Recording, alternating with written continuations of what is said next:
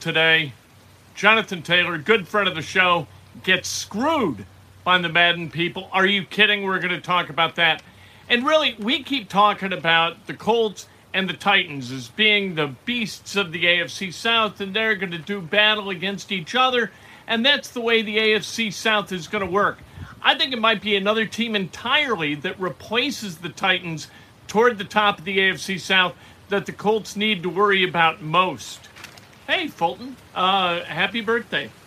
Jordan Geronimo, he talked yesterday in a Zoom call about what he has been trying to get done this offseason, what he needs to continue to do to get better. And I'm going to tell you that Jordan Geronimo is the guy.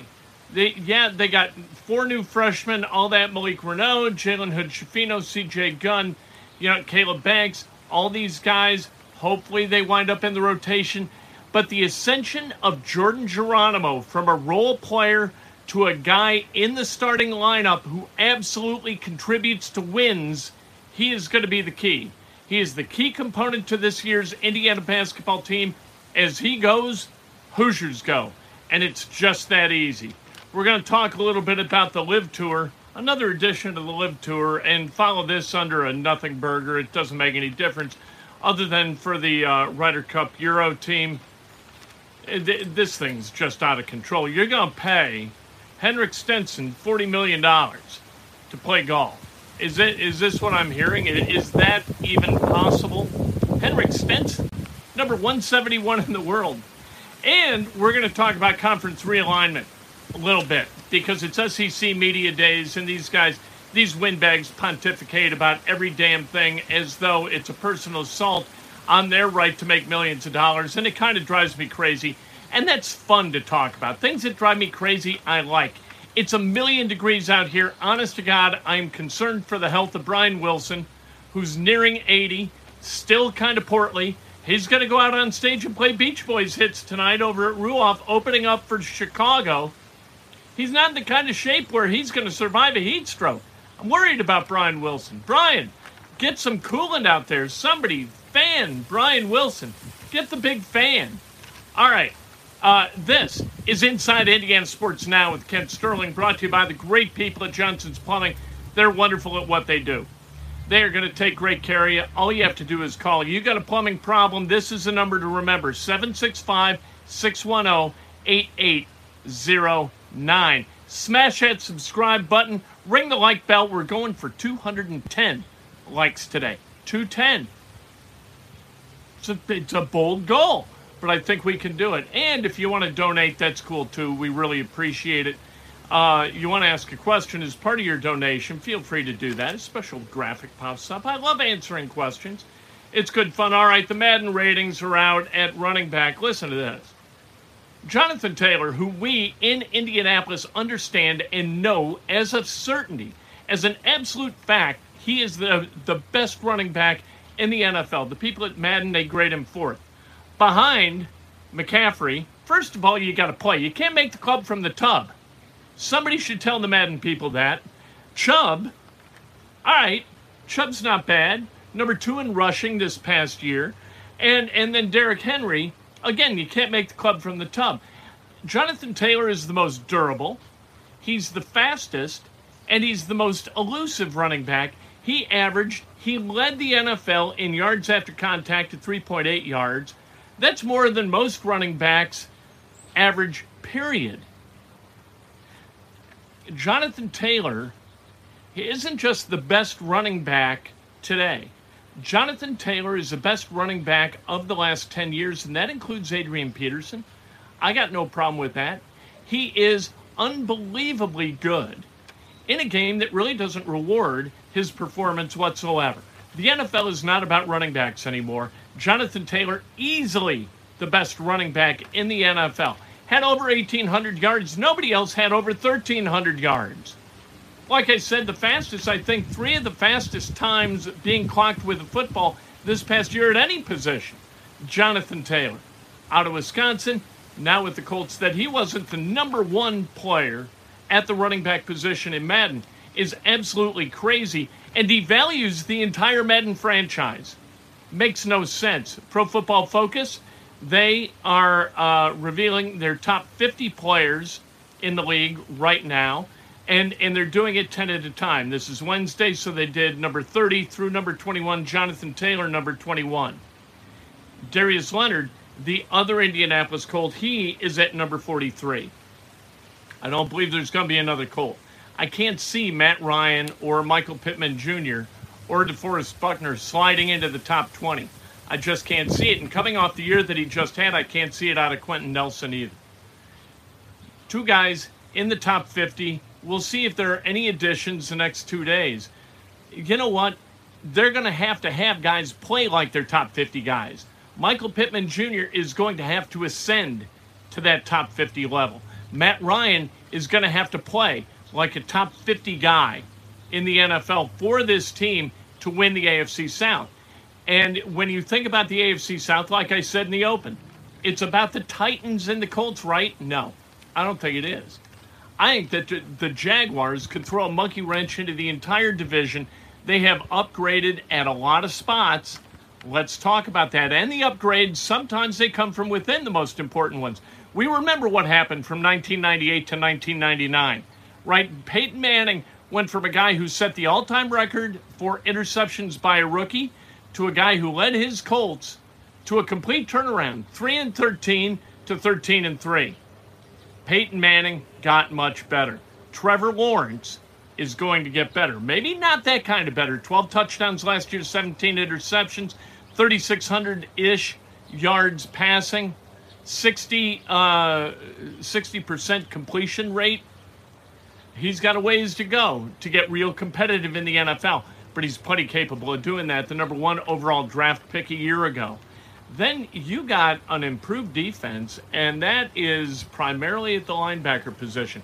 Up front, not terribly stout, but at linebacker, you got Josh Allen, who was the number 7 overall pick in 2019, 7.5 sacks. Last year, you've got Trayvon Walker, the number 1 pick in this past draft. At line, and then you've got Devin Lloyd, who's the number 27 overall pick in this past draft. That's 2 first-round draft picks who are rookies at a position where rookies can generally produce a little bit. At linebacker, it's kind of like you're an elite athlete, go get the football. That's what you do. It's not scheme as much as dream at the linebacker position. At the offensive line, you really got something. If you're the Jaguars, they have upgraded at a number of spots. And among those upgrades, Luke Fortner, who's taken in the 3rd round, he'll start at center.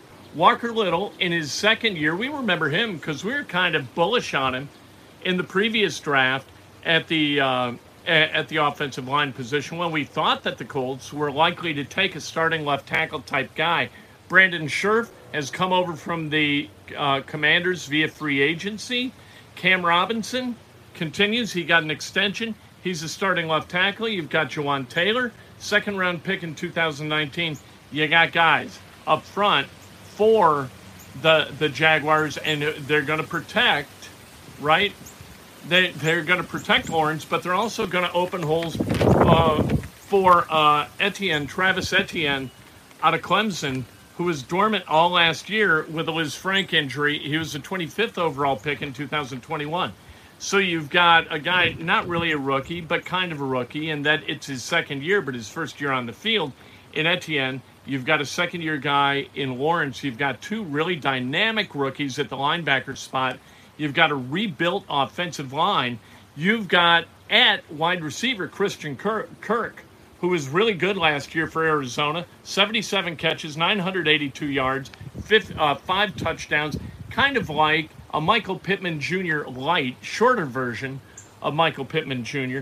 Then you got Marvin Jones. He's 32. Can he hang on for another year? 73 catches, 832 yards last year, 4 touchdowns. This is not a bad team. This is... you know what? If you're looking for a team that kind of mirrors the Cincinnati Bengals from last year, this is a pretty good bet to do that. The Bengals, they were 4-12 the year before. Then all of a sudden they're 10-7, and they go to the Super Bowl. The parity in the AFC is really pretty serious.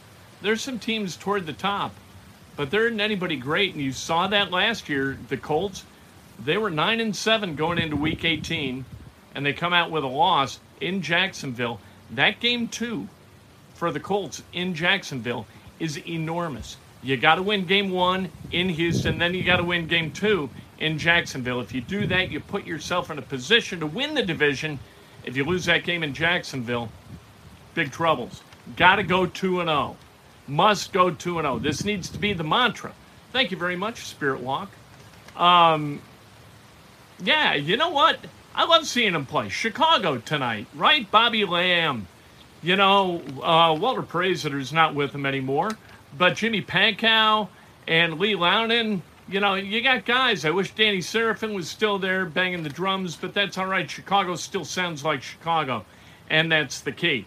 All right, let's talk about the Indiana Hoosiers. Hoosiers basketball, you know what, July is not a time when we do that very often, but Jordan Geronimo had a Zoom call yesterday, and a lot of people wanted to know, as they should, what's he been working on? He's been working on his three-point shot. He's been working on his handles. He's been working on his exterior defense so he can get out and play the three as well as the four. He's got to play the three. Got to start at the three. Got to be able to compete at the three on both ends of the floor. Got to be able to knock down threes. And got to be able to get to the 10. If he can take that leap, this is, you know what, this goes way back. But you talk to the old heads, right? They talk about Landon Turner moving from where he was to where he needed to go in 1981. And that was the ascending figure that brought Indiana its fourth national championship. Need that to happen with Jordan Geronimo for Indiana to scale that hill this coming year. Geronimo working at it. You do have guys coming in. CJ Gunn right down the road at Lawrence North High School. That's where he graduated. He'll be a freshman. He's working out in the weight room, trying to get to the point where he can get on the floor. You've got Caleb Banks, who people are raving about, but they always do that. You know what I mean? It's different. Playing in open gyms is different from playing anywhere else. Those aren't Big Ten games. Oh, they're very competitive. These guys are really getting after it. We hear it every summer. And whether or not they were getting after it, you know what?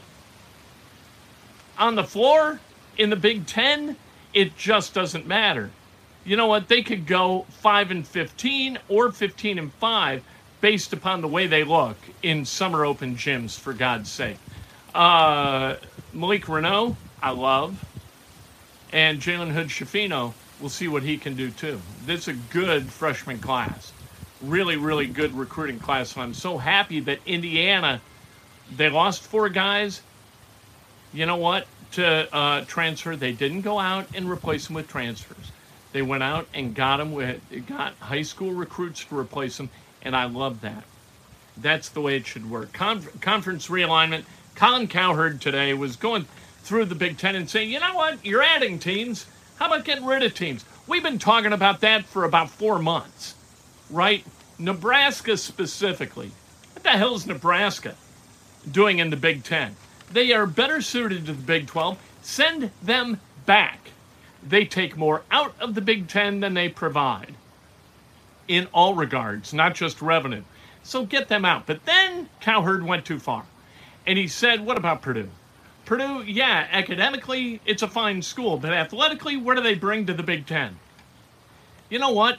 They won the Motor City Bowl. They went to a bowl. They had a winning record in the Big Ten last year. What the hell do you want them to do? For God's sake. A couple of years, the 2 years prior, it wasn't great up in West Lafayette. Basketball-wise, they're always really good. I never have any idea, and Colin Cowherd has no idea either. If it doesn't happen on a coast, he has no idea what the hell he's talking about. And that's Colin Cowherd. That's why we eliminated his show at The Fan 9 months after we began our affiliation with ESPN, because he didn't know what the hell he was talking about unless he was talking about Big 12 football or professional sports in LA. That's just Colin Cowherd. Henrik Stenson is moving on to the LIV Tour. Bye-bye. Who gives a damn? Nothing burger. Zero. He's ranked 171st in the world. Good luck to you. Adios, muchacho. Don't let the door hit you where the Lord split you. We're all done with you. You're dead to us as though you ever mattered to us. Henrik Stenson. He won't be the Ryder Cup captain for the Euros, though. I guess that's a big deal. And they're estimating that the this Saudi bankrolling cabal of fools going to pay him $40 million. Henrik Stenson, he's missed more cuts than he's made over his last 40 tour events. Good heavens, he will not be missed. Never, ever will be missed. He, David Faraday, Sergio Garcia, Brooks Koepka, bye-bye, it's fine. I'll fall asleep watching golf just as easily, watching these guys on the PGA Tour, as I would if all these live guys were a part of it. What are they doing? Nobody wants to watch Henrik Stenson play golf. Nobody wants to watch Pat Perez play golf. Are they out of their minds? Here's a big giant check. Here's money for you. It's like Don Ameche in Cocoon. When he knows he's going to the spaceship, withdraws all his money, he's handing out, you know, $100 bills on the streets in Florida. That's what these boobs are doing, and toward what end? Do we need another tour? I don't need another tour. I got golf on the weekend. If I need another tour, I can watch a Korn Ferry tour, and I'm plenty happy. It's ridiculous. All right, breakfast with Kent tomorrow. Go to the concert tonight. Stay hydrated. Enjoy yourselves. And, oh, Chris Stapleton coming on Friday night. It's going to be a hot one. Again, stay hydrated. But don't do this. Don't drink one beer and then one giant water and drink beer as quickly as you normally would. You'll wind up bloated, and you'll have to pee a lot when you're out at Ruoff. That's a tip from your old Uncle Kent.